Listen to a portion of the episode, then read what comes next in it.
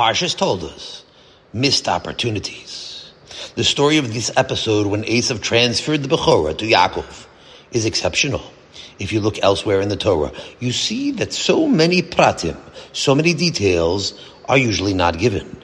Large portions of the lives of the great men are not related to us at all. Abraham's first 70 years, we know nothing about them.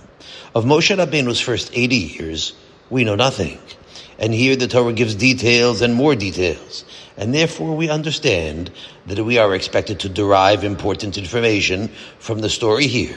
Stories in the Torah are not told to entertain us. They're told to teach us. Now, I am not the one who is capable of discovering the lessons.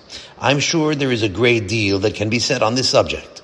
I imagine that entire chiburim could be composed on the transaction between the two brothers. I'm not the one to take on that big job, but right now we are going to talk about one detail of the story that is a chibur in itself. First, an introduction. The Chachamim say in Baba Basra, Chamesh Avedos Avar Esav Harasha Be'oita Yom on that day that Esav sold the birthright, he committed five sins. The Gemara there enumerates five serious transgressions that we blame Esav for. That's how he received that unfortunate title of Esav Harasha. An example, Bah al Nara Hameurasa. Esav committed adultery with somebody who was already Mikudeshes. Meorasa means she has accepted Kedushin from another man, which means she is an Eshes Ish. The Torah law of Anara, Hamurasa, is that both she and the adulterer deserve Sekila. And so that certainly is a serious accusation made against Esav. Now Tosfos there asks Akasha on this accusation. How could that be, he says? There's no such thing as Kedushin before Matan Torah.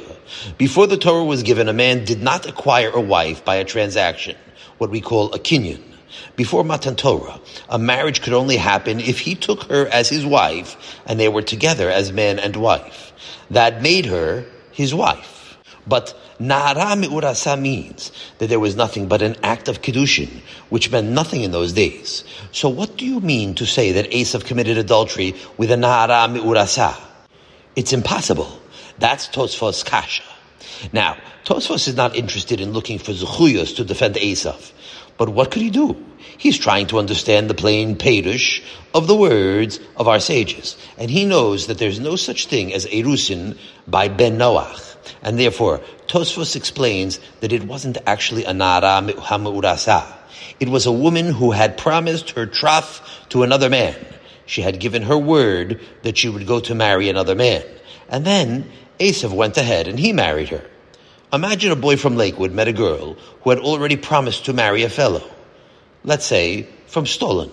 And he sees that she's a fine girl, a good catch. And so he tells her, Stolin, Marry me and you'll be in Lakewood. So she consented. She reconsidered and decided that Lakewood is where she wants to be. And she marries the Lakewooder. Would anybody say that he was a Baal Na'ara Hama'urasa? Her commitment to the Stoliner was nothing. There was no Kedushin, nothing at all. Maybe it wasn't ethical to dissuade her from marrying the man that she had committed to. But that's all it is. It could be the Stoliner Rebbe would have a taina but it's fair competition. After all, he didn't force her. She consented to give up the first one and take the second one. And so there's absolutely nothing at all resembling a sin of adultery. And yet, for that same thing, Esav is blamed. Another example of Esav's sins. Number two on the list is Harag et Hanefesh. Esav murdered somebody. But whom did Esav kill? The Chachamim tell us that Esav slew Nimrod. Nimrod Nimrod had attempted to destroy Avraham Avinu, Esav's grandfather. Nimrod was a real Rasha, the one who caused the world to get up in rebellion against HaKadosh Baruch Hu. So it was a mitzvah to get rid of him. Hara. We're obligated to rid the world of wickedness. If somebody had killed Hitler and he had come, let's say, subsequently to America, he would receive an ovation. He would have received the Presidential Medal of Honor. That's not important today. Today they'll give that reward to every low fellow, to terrorists. But in the olden days, you had to deserve an award like that. And he would have to receive a ticker tape parade too. Thousands of people would line the streets to celebrate the death of Hitler. Not only from the masses in the streets would this murderer gain recognition, I'm sure all the Rabbanim and all the Rosh Yeshiva would honor him for killing Hitler. A mitzvah rabbah. I remember when General Pershing came back. When Pershing came back from France after World War I, they showered him with flowers. They were so happy they didn't know what to do for him. And so, of you younger fellows maybe remember Eisenhower when he returned after World War II. People went wild over him. And so we are blaming Esav for bloodshed. But actually, he deserves medals. In our society, Esav would have gone down Broadway in an open limousine and he would have been showered with flowers for killing Nimrod. And here, poor Esav, his reputation is blackened. Haraget nefesh. As if he did some sin. But the answer is, HaKadosh Baruch Hu judges a man by his motives. If Esav had killed Nimrod purely out of the honor for HaKadosh Baruch Hu, that's one thing. But Esav, when he was doing it, he was getting some satisfaction out of the act. He gained pleasure from the bloodshed. And that's how HaKadosh Baruch Hu judged him. Now to us, nowadays, who would stop to examine the motives? Let's say some mean fellow, even a convicted murderer, would have sneaked into Germany and would have killed Hitler. We would forget all of his past. And if he did it because of a bloodlust, so what? We would forgive everything. But that's because we don't examine motives. But when it comes to great people, when it comes to a son of Yitzchak and Rivka, much more is expected. And Hashem does examine. For a son of other parents, there would have been nothing to criticize. But for a son of such great people, Nevi'im, everything is expected. And therefore, HaKadosh Baruch Hu expected Esav, very great perfection. And therefore, when Esav is judged, it's only on the basis of his thoughts, not because of his acts. And the things that Esav is criticized for, we wouldn't have found fault in him. Like it states elsewhere about certain kings. Vayaz hara be'ene Hashem. He did what was evil in the eyes of Hashem, not our eyes. We wouldn't have seen what to criticize. But in the eyes of Hashem, there was something there whenever that's written, it doesn't mean it was what we would consider bad at all. Only that a melech who was over the Am Yisrael, much more should have been achieved by him, much more shlemus, much greater perfection. And therefore, what is said, Vayas hara be'ene Hashem is a rare kind of criticism. Of course, it was criticism that's approachable by us. Even we could understand it, otherwise it wouldn't have been written. But you must understand it's not what we would have criticized. And what you just heard is Klal Godel, a great principle in understanding Tanakh. These kings were not as bad as they are made to appear. And surely when the Chachamim report about the terrible deeds that they did in private, you must understand that it's not kibushuto. Whatever is said, you have to understand it is a different sense. They're being criticized only according to what? they should have been. And the same thing is when they report about Esav being Ba al Nara HaMe'orasa and Haraget HaNefesh. It's on an entirely different level that Esav is being criticized. Not on our level, but on the level of a son of Yitzchak and Rivka. And only according to the expectations was he criticized. And the other sins mentioned there too. We'll understand it in the same way. If you look at the other accusations, whatever they are, we have to understand them all in the same sense of these criticisms. Now that explains why these sins are not written in the Torah at all. You might find a remez in Midrashim, some hint, but in the Chumash such a thing is not mentioned at all. And that's because the Torah would be untruthful in leveling such a criticism that people couldn't understand or would misunderstand. And although in the Beis Din Shel Mala, when Esav is being judged, so our Chachamim were allowed to take a look and see what went on, and they reported to us that this was considered an accusation. But down below, it's too much for people to be told, and therefore, it's not in the Torah. However, of the five sins of which Esav is accused, one of them is written befeirush in the Torah. It's stated as openly as could be, and it's written ba'arichus, at length, in detail, and that is, shat et habichorah he scorned the birthright. That's one of Esav's five sins. And the Torah says it openly. Vayivez Esav es habichora. Esav scorned his birthright. It couldn't be more open than that. And about this sin, the Torah tells the story because it's the most important lesson for us. Now, the truth is that even this Avera, it's not so simple to discover what was so bad. So he scorned the Bechoida. What about it? Actually, if people in that time would have read this Parsha and they wouldn't have seen the last sentence, they would have said, Esav, that's a Kaddish, a man who runs away from glory. He gives up kavod. Don't we know Yehuda ben Tabai did the same thing in Yerushalmi Chagiga? When they wanted to make him the Nasi, so he ran away. They wanted to make him Av Beistin, so he ran away to Mitzrayim. And it's considered a Shvach. He's praised for that. And so Esav would have been praised by the people. Esav's words would have been a model for us. Lamut. I'm going to die one day. Those are the words that tzaddikim say. This world is only a temporary place. We're going to leave this world one day. And so what does glory in this world mean anyhow? If people would have heard that, they would have admired Esav no end. And I'm sure that Esav admired him to no end for that. I'm sure he always looked back and congratulated himself. He didn't say those words, Vayivez Esav Esabichoida. He said everything up to that. Only that when HaKadosh Baruch Hu dictated the Torah to Moshe Rabbeinu, he told him to add these words because that's the maskana, the conclusion of the whole story. He scorned the birthright.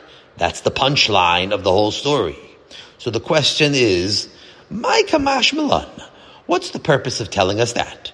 We don't get the punchline. What's the sin that we're supposed to see over there? So what if he scorned the Bechoira? It's an important question, by the way, because the better we understand what the sin was, the better we will grab a practical lesson for ourselves from this Torah story. Now you have to understand that the Bechorah meant opportunity. It was opportunity to serve Hashem because in those days, the firstborn officiated at the Mizbeach, at the Bamah. Every family had its Mizbeach where they served Hashem, and the Bechor was the one who led the way. The Bechor in those days became the teacher of the family. He was like the priest, the Kohen of the family. But Esav was thinking, am I going to be tied down to a Mizbeach? A Mizbeach requires a lot of things. You have to learn the practice of sacrifices on a Mizbeach. They didn't just kill animals. Everything was done with certain time consuming procedures, and Esav didn't want to tie himself down. I want to be a free man. I'm sure he made some good excuses for himself. I'll wander in the fields and hunt animals for my father to bring him food to eat. Kibudav. I'll look at the trees and the birds. I'll see the niflois haboide. Shara bechina. There's never a shortage of excuses, especially when it comes to Avodah Hashem. And therefore, it didn't bother his conscience. So Yaakov will be the Bechor. What of it? As long as the Avodah will continue, I can go into the forest to hunt. That's the sin. To squander opportunities. Opportunities to serve Hashem. And even though it might require you stay at home because they'll need you on the Mizbeach, you won't be able to go out on the trips that your heart desires. You'll have to stay at home and make something of yourself. Of course, you always have your justifications. It's Niagara Falls. It's Niflois Haboire. Or it's Eretz Yisrael. Or this or that. But you're squandering your opportunities. That's the real teretz. Here's a justification. A man tells me why he needs to waste time traveling. But it's Eretz Yisrael. It's the kosel. So you're going to give up on your Torah learning in the evenings, your chavrusas, shiurim, to go to Eretz Yisrael and to stand at a wall that's just a zeiched of Yimei Kedem a remembrance of our glorious past. It's something. I'm not saying no, but that's also included in this sin of squandering opportunity to give up learning to go to the Kosel HaMa'aravi.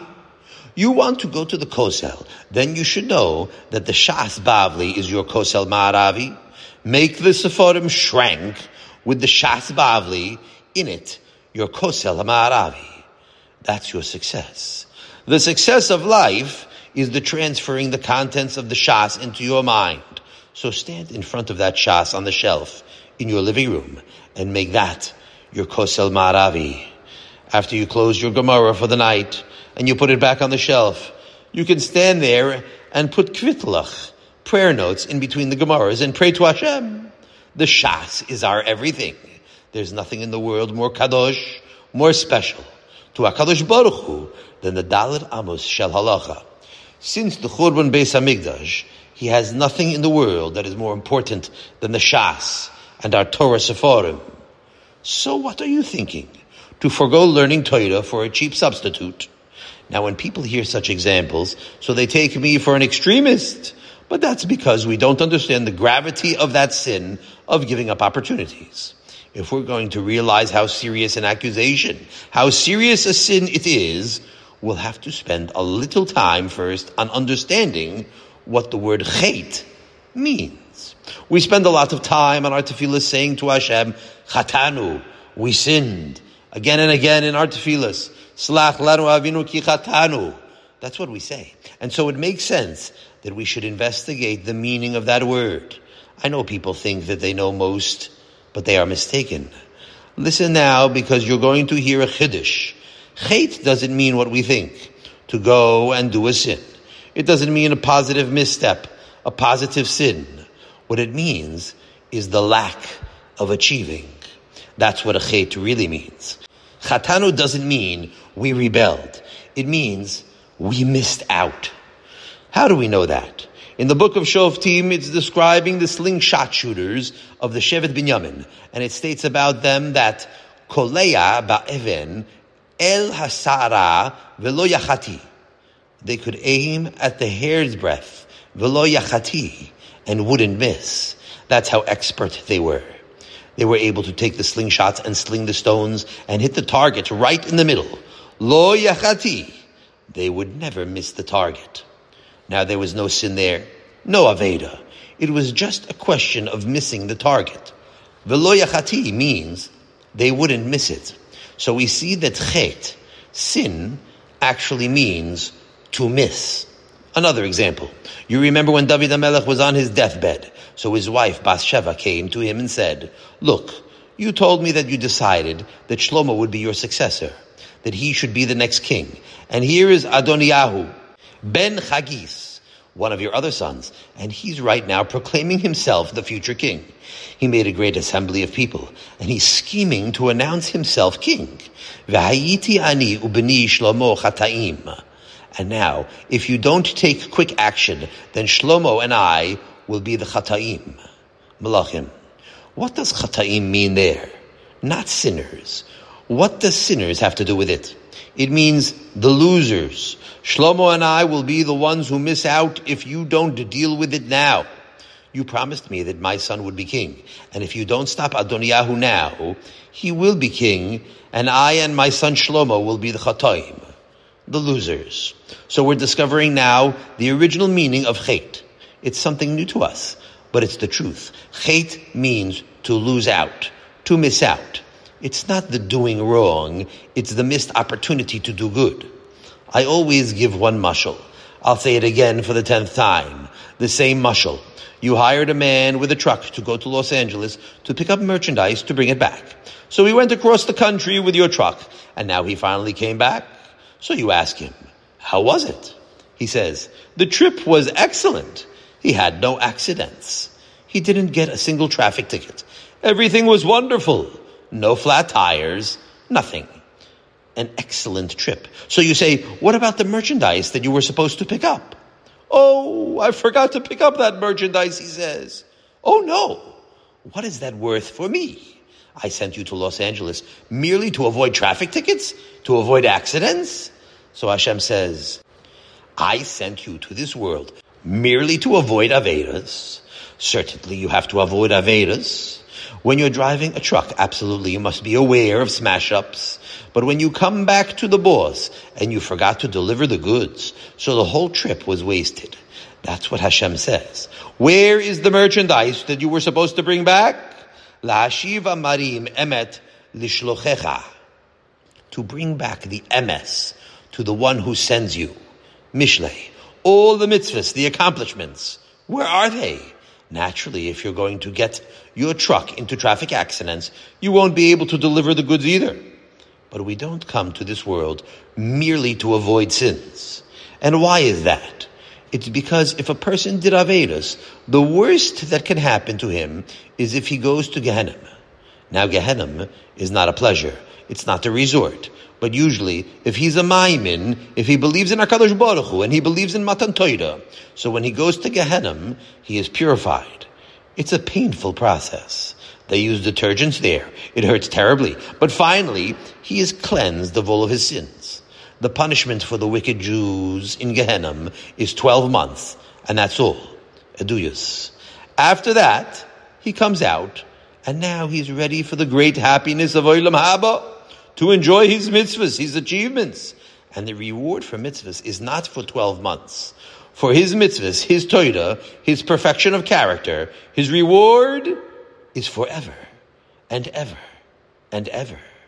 For Avedis, there's punishment, terrible punishment, but the time comes when the punishment is finished, and now he starts the happy existence in the Gan Eden, where he'll be rewarded forever and ever.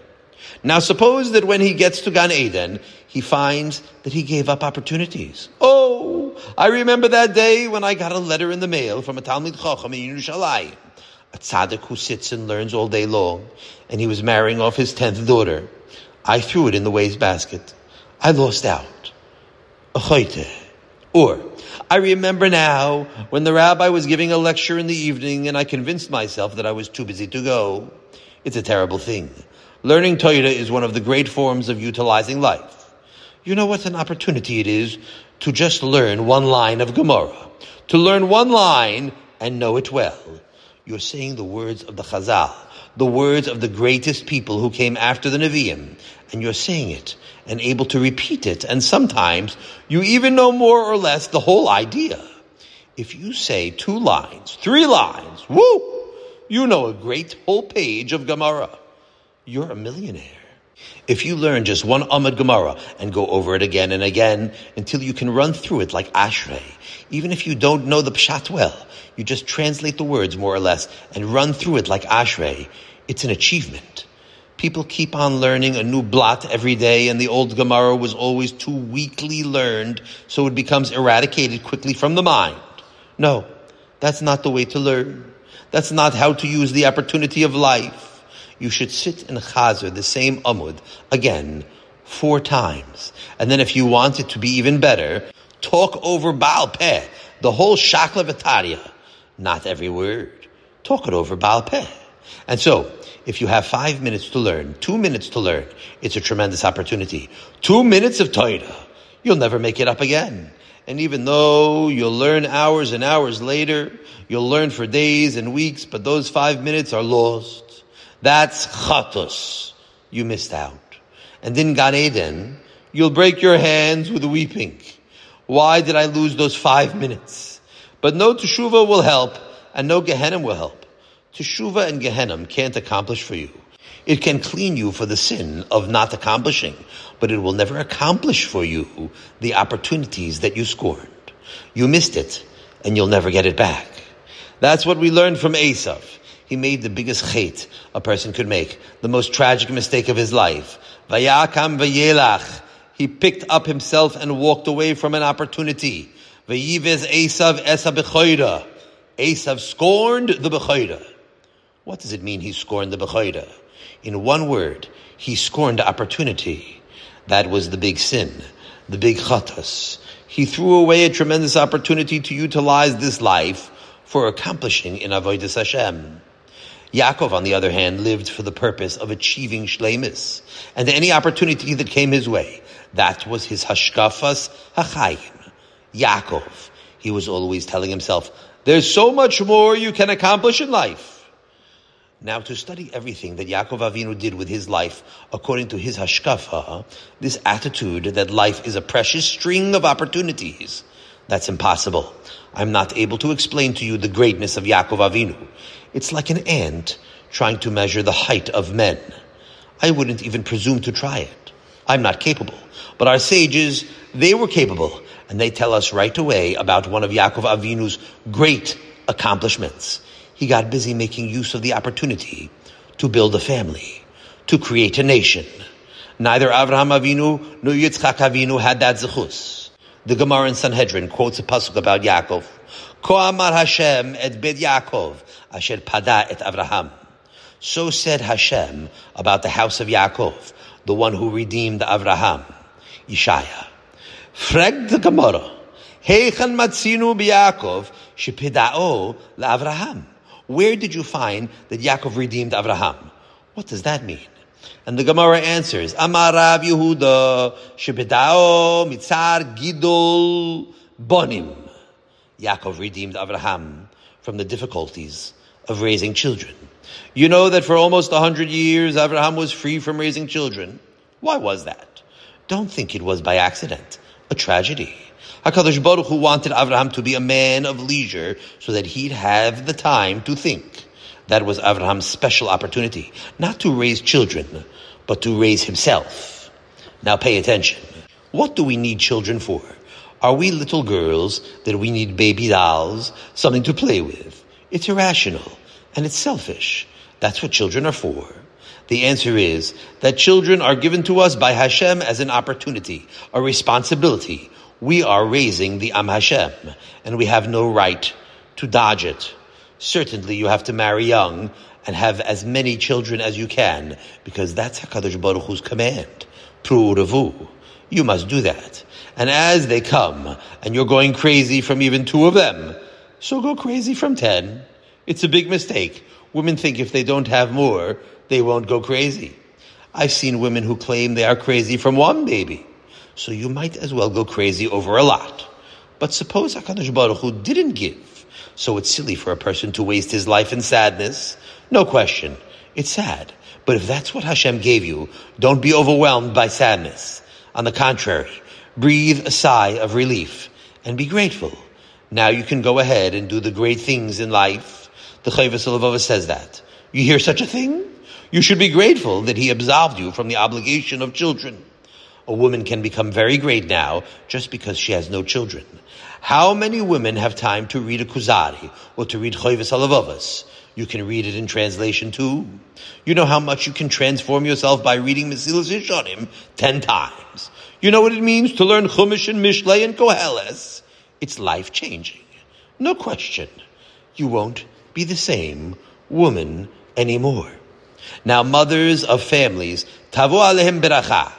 Blessed should they be with all their chores. Certainly, HaKadosh Baruch Hu will reward them. But the Chovos HaLevavos says that if Hashem has exonerated you from those obligations, so now you can do a lot of things that people with children cannot do. And if you waste your life mourning, that shows that you don't understand the purpose of life. The purpose of life is to serve HaKadosh Baruch Hu. How do you serve Him? In whatever manner He requires of you. So if he deposits children on your doorstep, so that's what's required of you. And if he doesn't, so he requires other things. There are so many requirements in life that there's never any spare time. The most important attitude is not to scorn whatever opportunity comes your way. Whether it's raising children, or raising somebody else's children, or by raising money for people to have children, or by raising your mind to heights of Avodas Hashem, by creating a mind filled with all the attitudes and ideals of the Torah. That's what Avraham did. He was thinking through and developing all the Yesodis, all of the Torah truths. He was creating a Torah mind that was going to be the foundation of the ideology of the Torah nation. Because he was redeemed by Yaakov from raising the nation, so his mind was at leisure to discern the hand of Hashem in nature. He saw the wonders of nature and he studied how everything has plan and purpose and how it is all for the kindliness, for the benefit of mankind. By means of utilizing the opportunity, Abraham became very, very great in Akara of HaKadosh Baruch Hu as a source of chesed in the world. And Yitzchak, by the way, added to that. It says in the Medrash that Yitzchak added even more than Avraham Avinu. Kinanas al gabe anak like a dwarf sitting on the shoulder of a giant. Abraham was the giant, but when the dwarf sits on the giant's shoulders, the dwarf is higher than the giant. And so Yitzchak had even more knowledge of these great ideas than Avraham Avinu. You have to know that Avraham and Yitzchak became giants in Avodas Hashem.